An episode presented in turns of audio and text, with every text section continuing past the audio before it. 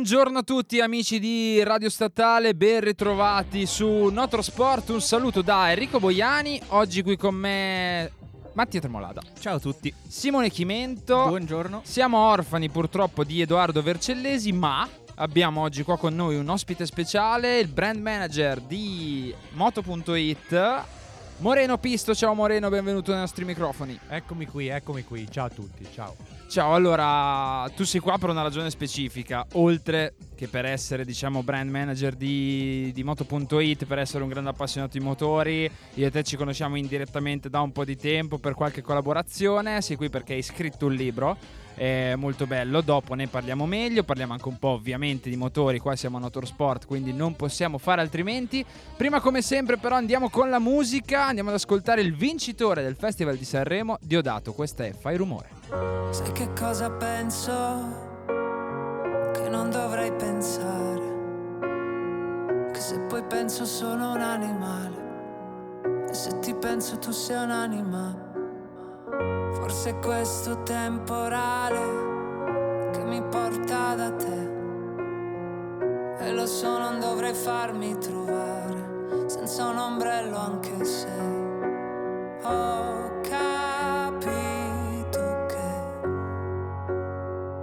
quanto ho fugato torno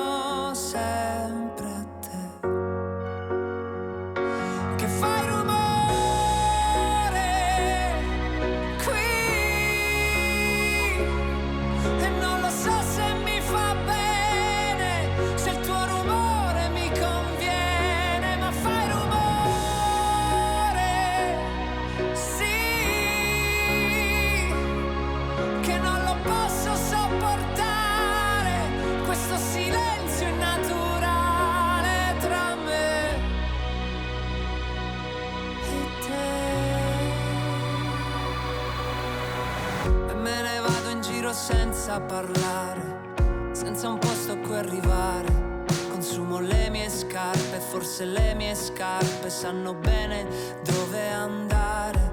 Che mi ritrovo negli stessi posti, proprio quei posti che dovevo evitare. E faccio finta di non ricordare, e faccio finta di dimenticare.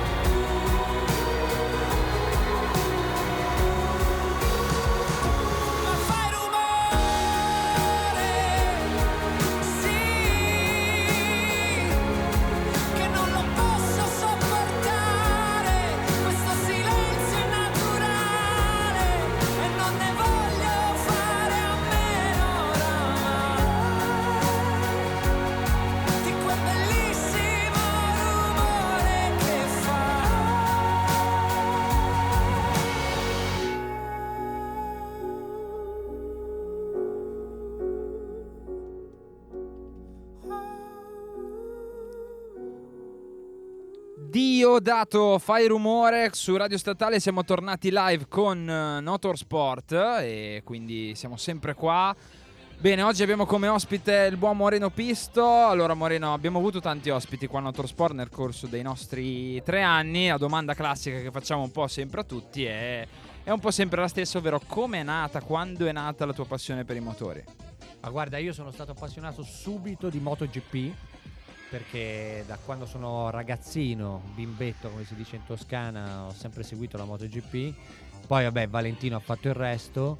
E poi quando sono arrivato a Riders, questa rivista che tuttora incredibilmente è in eh, edicola, si trova in edicola, eh, da lì poi sono diventato veramente studioso dei motori perché poi da un punto di vista tecnico non è che ne sapessi molto prima di arrivare nel 2006 a Riders. E sei stato a Riders per quindi più Per, di dieci anni. eh, sì, dieci anni con vari passaggi, nel senso che poi sono tornato due anni a vivere in Toscana e quindi l'ho fatto da collaboratore fisso, e dopo sono tornato da caporedattore, sono cresciuto fino a direttore, passando anche da una direzione di un giornale che dovreste conoscere perché è per giovani, col 2G, Urban, non so se lo conoscete. Sì, lo cioè conoscete? io ovviamente lo conosco perché anch'io Ok. ero, ero lì in quel mondo, diciamo. Ok, perfetto. E poi sono tornato a Riders da direttore e ci sono stato fino al 2018. Ok, quindi poi hai intrapreso questa, questa nuova carriera. Quindi possiamo dire, diciamo, che la tua carriera giornalistica sia un po' iniziata con Riders o già prima no. facevi... No, no, già prima facevo. Io ho fatto un master che si chiama Master Mondadori. Si chiamava Master Mondadori. Poi sono finito a Donna Moderna e a Panorama. Dopodiché sono andato a Style, che è un allegato del Corriere della Sera. E dopo a Riders. Ok, quindi diciamo ne hai... Cioè, hai sei carico di esperienza a, a riguardo, no? Sì, Cioè, sì, sai- diciamo che il mio territorio d'elezione è quello, quello che comunemente viene chiamato lifestyle. Sì, sì, sì. Questa parola poi quando lavoravamo lì Sì, eh, sì, continuava a circolare sempre, anche per altre riviste. E adesso invece Moto.it, come, come ti trovi? Come... Beh, Moto.it è una corazzata. Moto.it è formato, è un network che è formato da Moto.it e da Automoto.it, quindi un sito di moto e un sito di auto. Moto.it è solo per darvi un'indicazione così di massima, il quarto sito al mondo di moto, ma i primi tre sono indiani. Quindi e Moto.it è solo in lingua italiana, quindi è una potenza. Con Automoto.it facciamo 7 milioni di utenti unici mese e più di 50 milioni di pagine viste. E, e sti cavoli, E sti mi viene cazzi, da sì, dire. Sì, sì, esattamente perché siamo veramente forti. Cioè, il competitor di Moto.it credo che non esiste. A livello digitale abbiamo asfaltato la concorrenza. Automoto.it invece se la gioca con quattro ruote sicuramente, con Motor One e ogni mese è lì che si scambiano le prime posizioni. Stiamo facendo come un po' Inter, Lazio e Juve. Ah, sei tifoso tu? Io sono interista più di Moratti.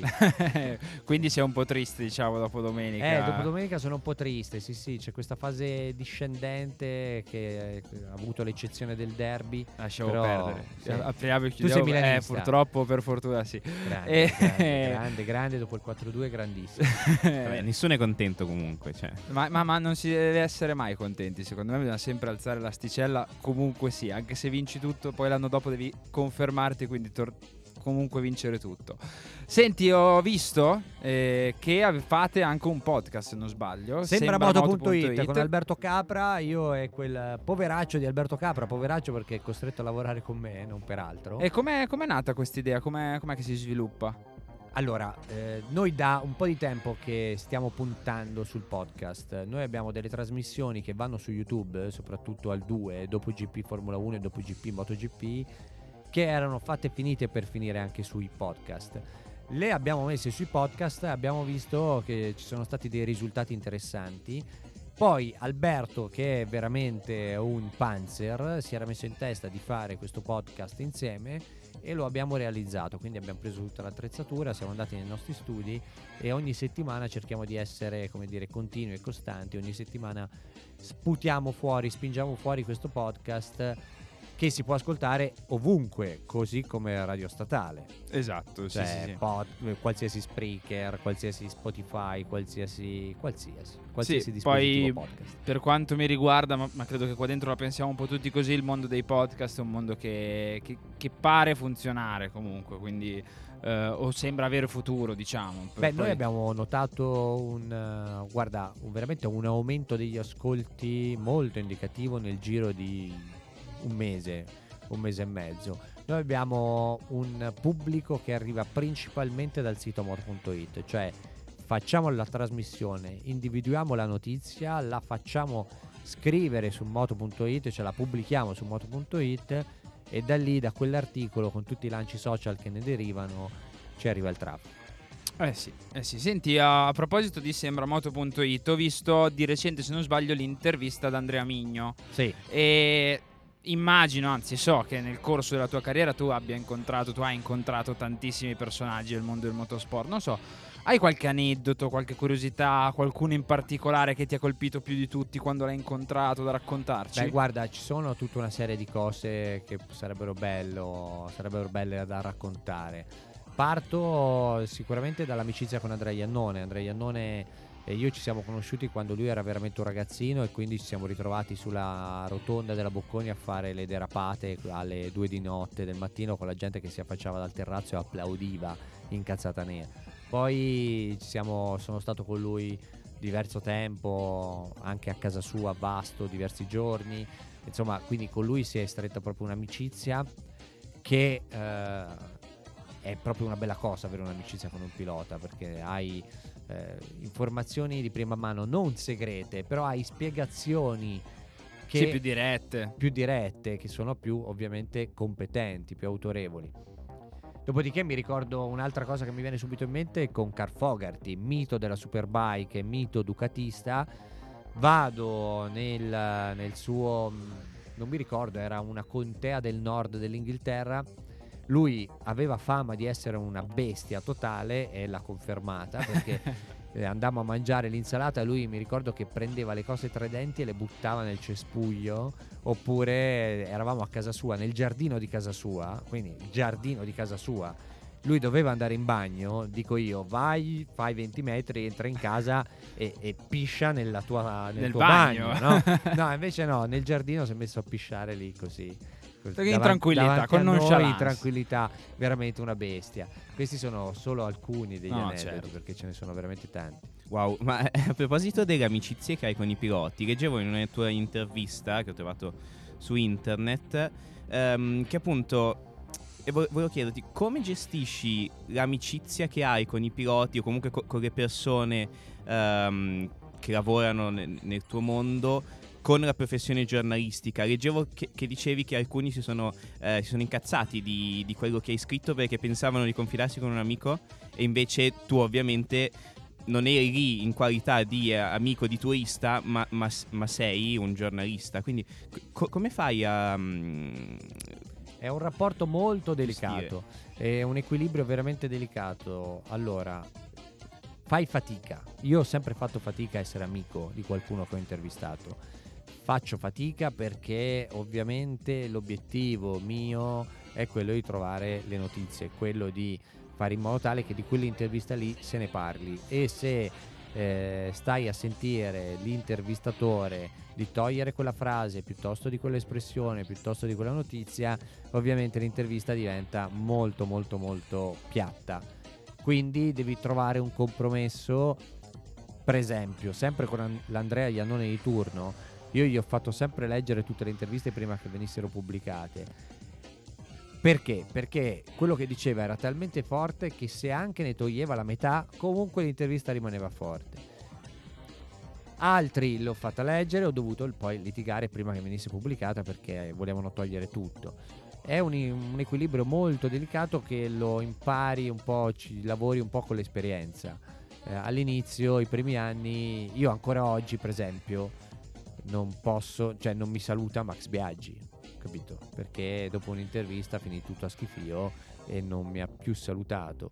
Poi ho cercato no, di riparare anche attraverso un articolo che ho pubblicato su moto.it scritto veramente col cuore quando morì suo padre e, e qualcosa forse è successo però in realtà poi a causa di quell'intervista con Max Biaggi io non ci ho più parlato Eh, quindi il, diciamo, la linea è molto sottile in questi casi. Molto no? sottile. L'equilibrio è difficile da trovare. E sempre in questa intervista, e sempre a proposito di, ehm, di cercare la notizia, eh, dici a proposito di un'intervista con Valentino Rossi, eh, sai che devi stranarlo, tirargli fuori roba che non ha detto prima e magari non dirà mai più. Ecco, quest- questa cosa di ehm, tirar fuori una cosa ad, ad un pilota, comunque ad una persona intervistata che non ha mai detto prima.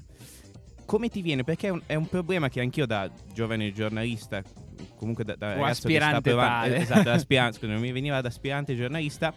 Ehm, anch'io ho sempre un po' que- quest'ansia, questa pressione di trovare una domanda originale, di tirare fuori un qualcosa di inedito. Da- do- dove trovi questa cosa? Devi studiare, devi studiare. Io per tanti anni, prima di andare a fare l'intervista, dell'intervistatore sapevo tutto. Sapevo tutto, sapevo, avevo letto qualsiasi intervista e per un diciamo un senso giornalistico individuavo quei due, tre temi da cui poteva venire fuori la notizia. Quindi ci vuole sensibilità, ci vuole studio. E, per esempio, ti faccio l'esempio di Giovanotti, no, meglio magari quella della Unziker.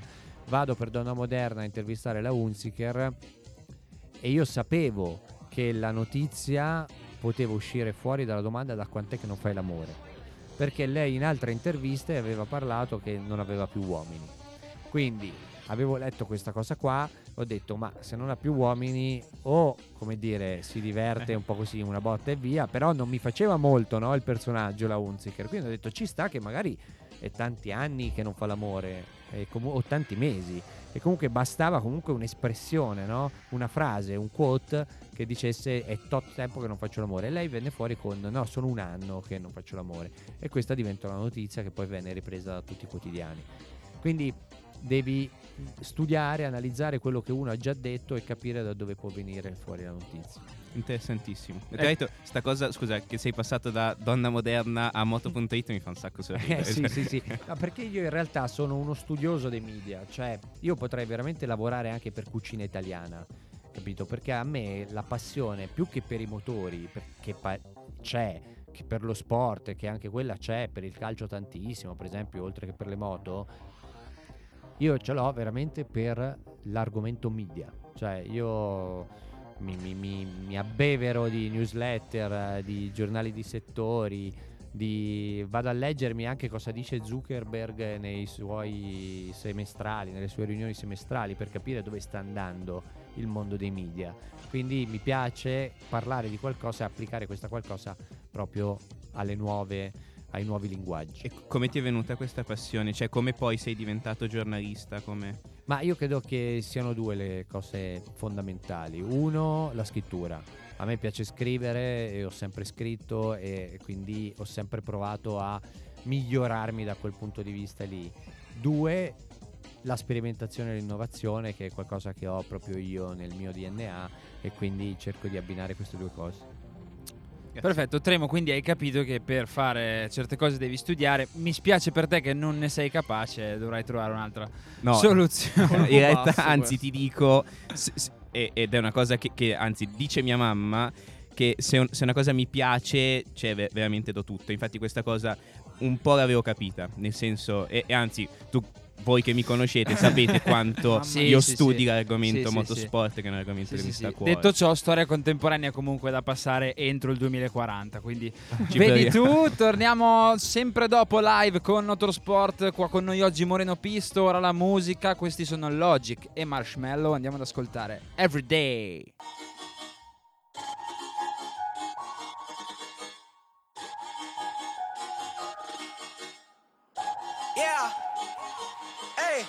I work hard every motherfucking day. Yeah, yeah, yeah. I work hard,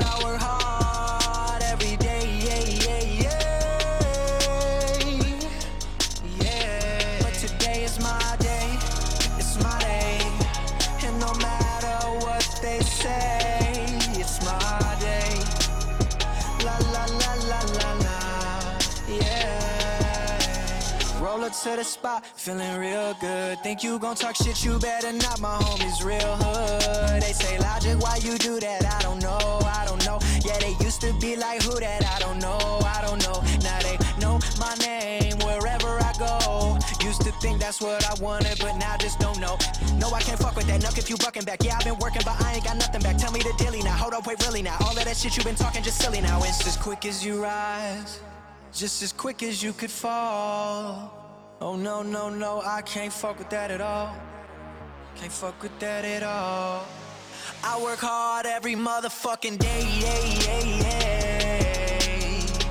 I work hard, I work hard every day. Yeah, yeah, yeah. Yeah. But today is my day.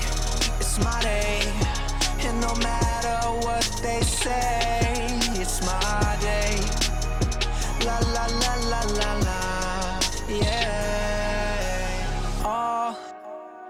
she ever wanted was attention. And a bunch of other shit I shouldn't mention. Cause she got daddy issues for days. For days and days. But today, she ain't got shit to do. Her right along with you. So we gon' fuck around and vibe and vibe and vibe and vibe. I'm trying to live my life, but am I doing it right? I'm trying to live my life, but am I doing it right? They tell me I'm the man, you the man right now. You the man right now with the whole wide world in the palm of your hand right now. Fuck the lights and the cameras and the money and the fame. I'ma do it for the fan right now. I'ma get it for the 301 and the RA double TPAC. Cause you know I work hard every motherfucking day. Yeah, yeah, yeah. I work hard, I work hard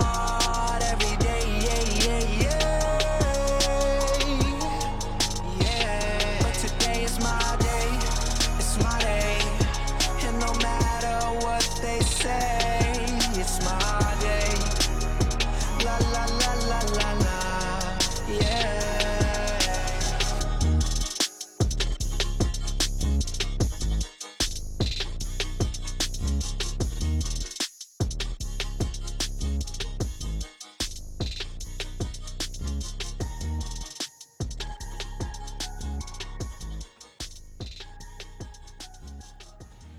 E siamo tornati live su Radio Statale, sempre con Notorsport. Abbiamo ascoltato Logic assieme a Marshmallow con la loro Everyday. Siamo sempre qua, oggi qui con noi Moreno Pisto. È giunto il momento, Moreno, di parlare del tuo libro in uscita. eh, questa bellissima intervista a Gabriele Michalizzi.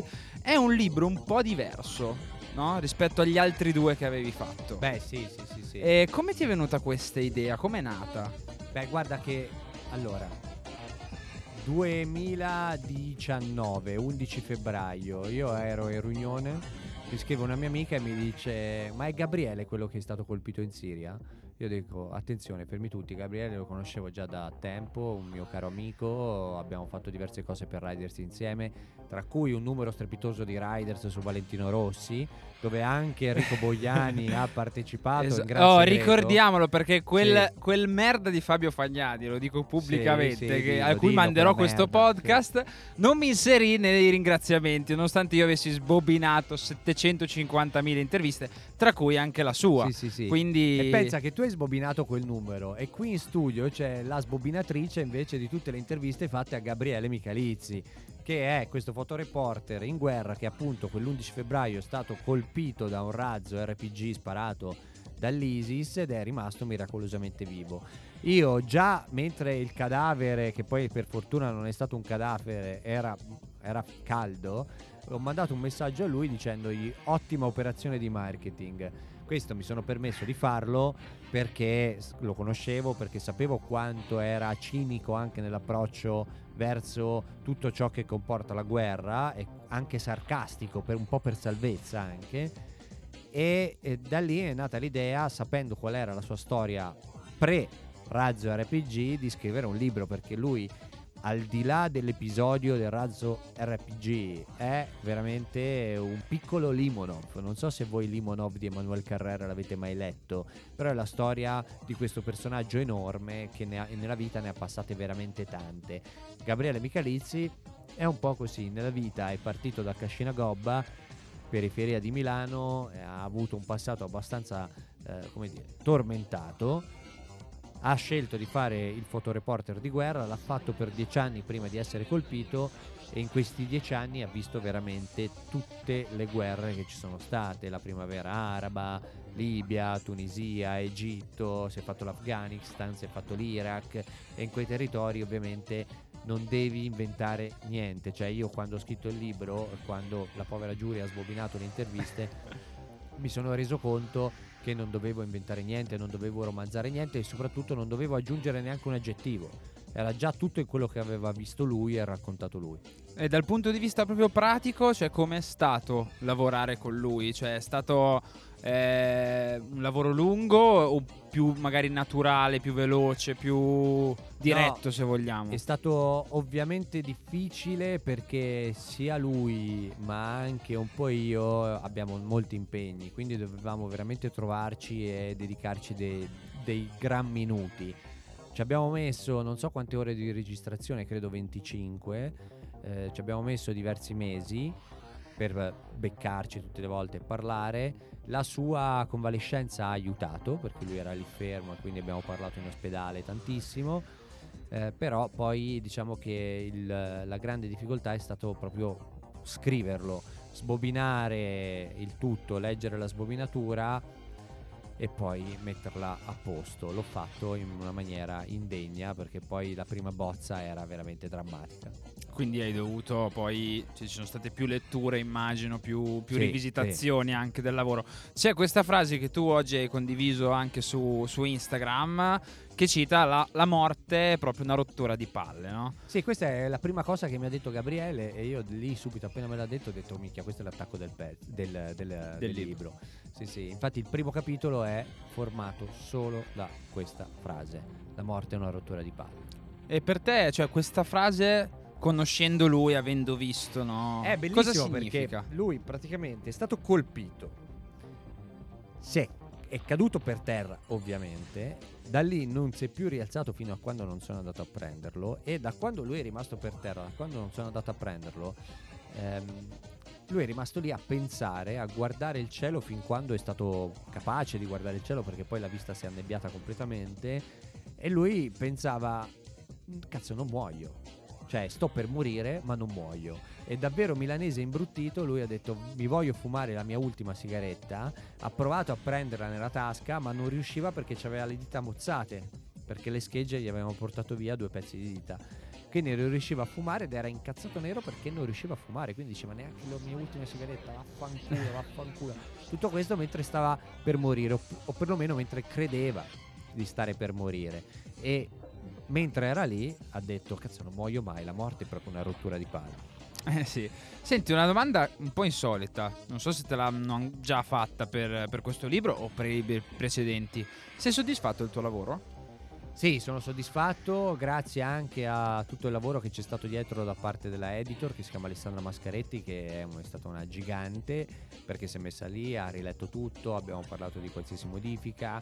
Alla fine è un libro molto essenziale che si può leggere anche saltando da un capitolo all'altro. Non devi seguirlo, è una scrittura che io reputo molto contemporanea, nel senso l'intenzione di l'abbiamo messa giù proprio in una maniera molto eh, un linguaggio diretto, eh, quasi proprio parlato. E questo secondo me è il vero valore aggiunto perché sono straconvinto che oggigiorno la lettura non debba pesare. Quando uno dica devo leggere un libro, di solito dice no, non ce la posso fare, non ci arriverò mai alla fine, no? E invece poten- la potenza della scrittura deve essere oggi più, molto più che ieri, deve essere proprio quella di essere diretta, violenta, eh, scarna, essenziale. Sì. E l'ultima per quanto mi riguarda. Pensi, cioè questo esperimento, no? se vogliamo, questo primo test di fare un libro a intervista, no? Ti è piaciuto? Cioè, pensi di poterne fare altri in altre occasioni? Ma guarda, oppure... l'intervista è la tecnica, perché il libro in realtà è totalmente una biografia. Ah, ok. Quindi, da un punto di vista, sì, di tecnica, l'intervista ha- è una cosa che so, che so fare perché è quello su cui mi sono sempre specializzato. La biografia, scrivere una biografia invece è diverso, era la prima volta che lo facevo, però mi sono trovato molto bene io già ho in testa chi può essere il prossimo carnefice. Ok, e non lo La prossima spoileri. vittima, non lo, non lo spoileri. Non lo spoilerò, no, no, ok, no, no, ok. Quindi mi raccomando, rimanete, seguite Moreno perché Sì. non sia mai che su Instagram, su Facebook, a sembramoto.it possa annunciare quale sarà il futuro vittima, hai detto, la futura vittima. Futura del- vittima di una biografia. di sì. di una biografia e di una sua intervista. Quindi ricordiamolo: in guerra Gabriele Michalizzi e Moreno Pisto. E- esce oggi? No. È uscito, è in distribuzione, quindi si trova in libreria, si trova su Amazon, si trova su. IBS, si trova ovunque, andatevelo a comprare. Ecco, mi raccomando, torniamo dopo, sempre live con Notorsport. Adesso Lose Control di Medusa, Becky Hill, Good Boys. Torniamo live.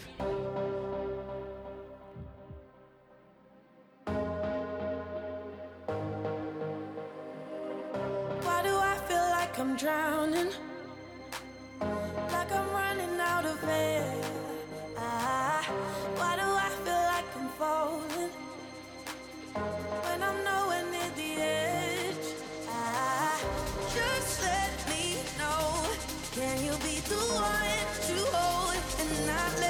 I need to know. Could you be the one to call when I lose control?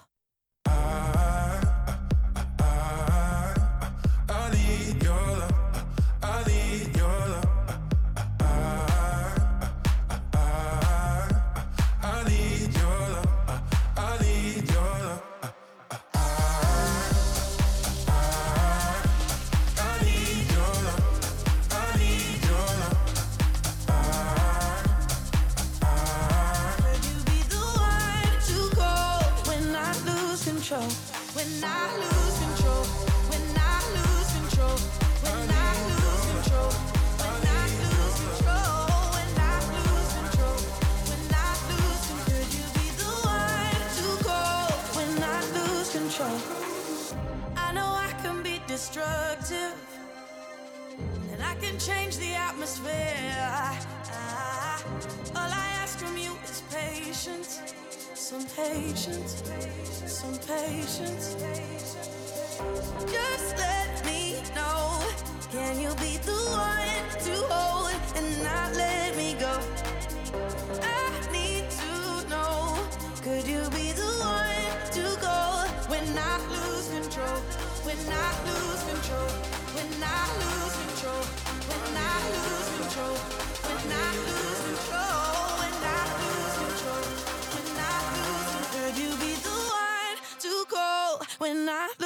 Control?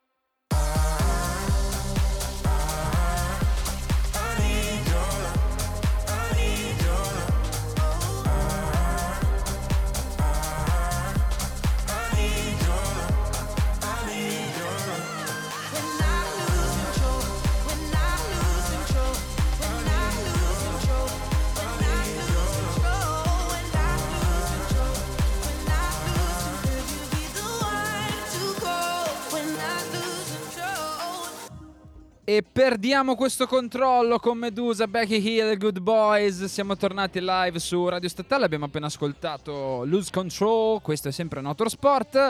Adesso parliamo un pochino di motorsport. Dai, vai. Essendo motorsport, mi sembra la cosa giusta da fare. E ci sono state, partiamo così, ci sono state tutte le presentazioni di, eh, delle scuderie di Formula 1 Sì. in, questo- in queste settimane.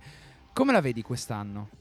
Ma io la vedo che dobbiamo sperare in Leclerc sicuramente, cioè il ragazzino deve veramente fare il salto di qualità quest'anno e deve arrivare a lambire o comunque veramente a scalzare il trono di Hamilton. Il resto ovviamente sono Verstappen e Hamilton. Vettel eh, vedremo, vedremo. Però Dici che non- diciamo che è una lotta a tre, eh. Quindi Sì. Ferra- Ferrari, Mercedes. Quindi vedi Red dentro Bull. anche la Red Bull da certo, subito. Certo, certo, certo. Ah, io spero solo che il tempismo di Charles sia migliore del- dell'aereo che ha perso per andare da Fazio l'altra sera. Ah, c'è da dire che ne parlavo appunto ieri sera dopo la gara che avevamo fatto sui kart. Che, eh, Ah, ecco, no, diciamolo, me- diciamolo che i ragazzi di Motorsport hanno vinto ieri sera la gara Endurance del Milano Car Championship perché è importante. Ovviamente non guidavo io perché sennò avremmo perso. E, e quindi, ma quest'anno vi giocate il campionato come l'anno scorso? Eh, no. Ah, Beh, sì. siamo secondi comunque. E cioè. allora, Sì, però ve i lo primi giocate, sono, ve lo giocate. sono illegali. Ve lo giocate. Vabbè, Senti, ehm, Fammi tornare alla Ah, no, vai, 1. vai, vai. Stavo scusa, dicendo che piccolo, piccolo appunto, poi torniamo a Moreno.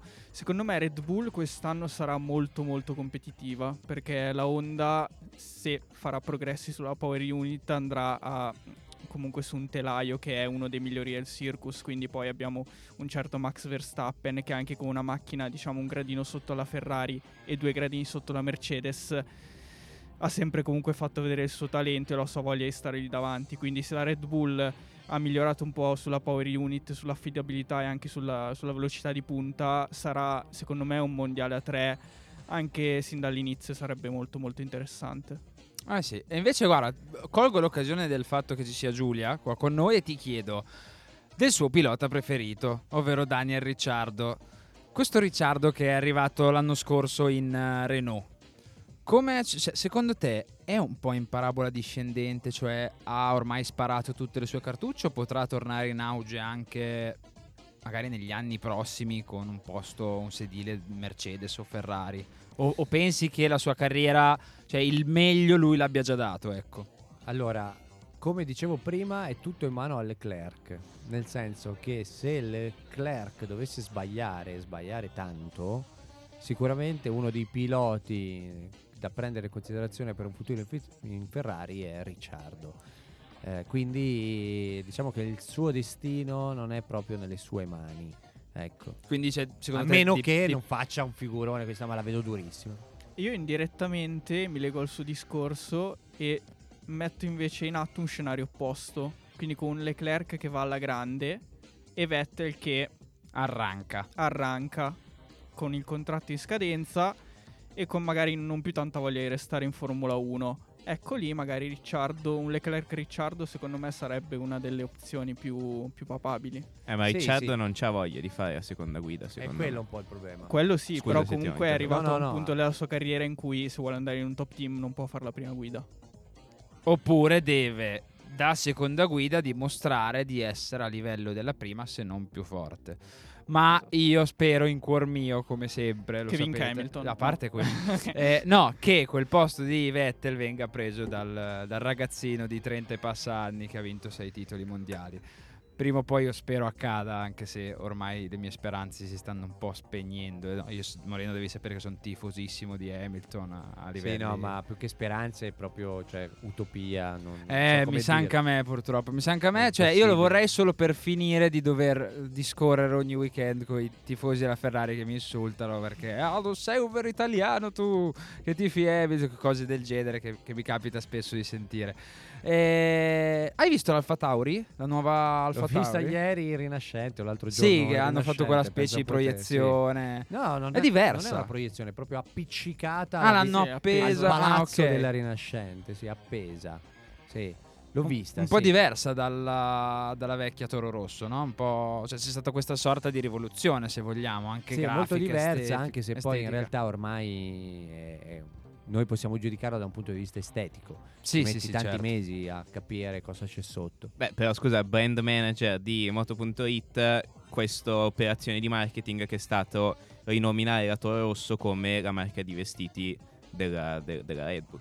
Sì, sì, assolutamente, ma sono operazioni che comunque già in- forse in passato qualcosa è stato fatto e quindi lì comanda, comanda il denaro, comanda il marketing, eh, sicuramente ci sono degli accordi anche molto importanti sotto, io non, non mi entusiasma tutto ciò, ovviamente io sono un purista e quindi le, le squadre di basket le chiamerei col nome non del brand ma della città. Eppure, eppure è così, eppure così io sono, sono perfettamente consapevole di quale può essere il valore di un brand. E sì, però ecco, posso dire una cosa. Certo. Eh, a me Alfa Tauri, proprio come nome, come non- anche come marchio di abiti, non mi entusiasma. Cioè, secondo me ha un attimo, come dire, perso quella pill. Devono lavorarci tanto, ecco. Sì, ci può stare. Ehm, l'unica cosa è che in Formula 1 in realtà però questa cosa di, ehm, de- delle fabbriche che cambiano nome eh, c'è sempre stata. Penso a Renault che, eh, a cui fabbrica di Enston è, è stata in passato la fabbrica della Lotus, è stata la fabbrica della Renault quella prima di Alonso, ancora prima della Benetton, insomma in Formula 1 è un, è un po' diversa questa cosa. E comunque il fatto che il cuore rimanga a Faenza, ehm, cioè sì, di, di fatto è cambiato il nome, però l'animo, la Toro Rosso insomma rimane una seconda squadra italiana a tutti gli effetti in Formula 1. Sì, assolutamente. Poi credo che ci fosse proprio un- anche una difficoltà di far capire alle persone la differenza tra Toro Rosso e altri team, che magari non cito quali perché c'era molta familiarità. Dopodiché ehm, c'è un problema che appunto sono, come dicevi tu, a Faenza e la Formula 1 invece è inglese, non c'è niente da fare.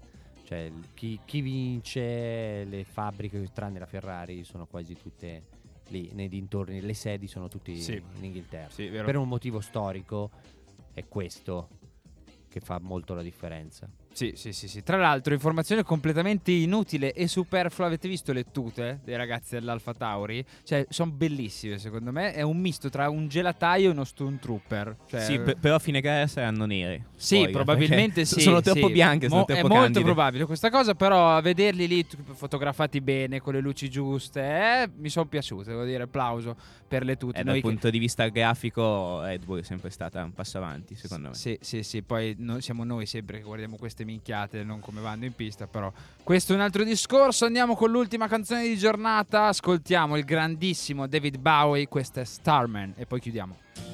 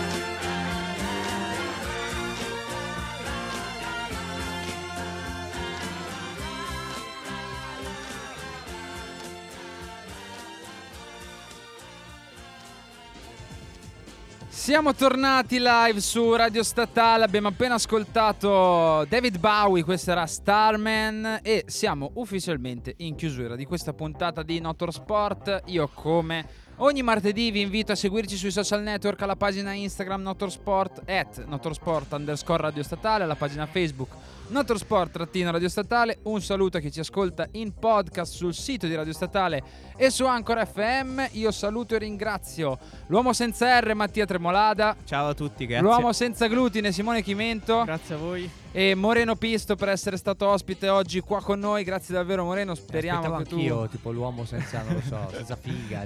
No! No, mi raccomando, mi racco- no, certo che si può dire, mi- dispiace. mi raccomando, in Ma guerra. senso fisico, dicevo. Ah, ok, ok, ok.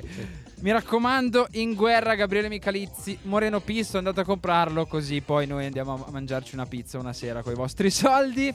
Un saluto anche dal sottoscritto Enrico Boiani, noi ci sentiamo settimana prossima, sempre alle 15, sempre su Radio Statale, indovinate un po' con cosa? Con Notor Sport. Ciao!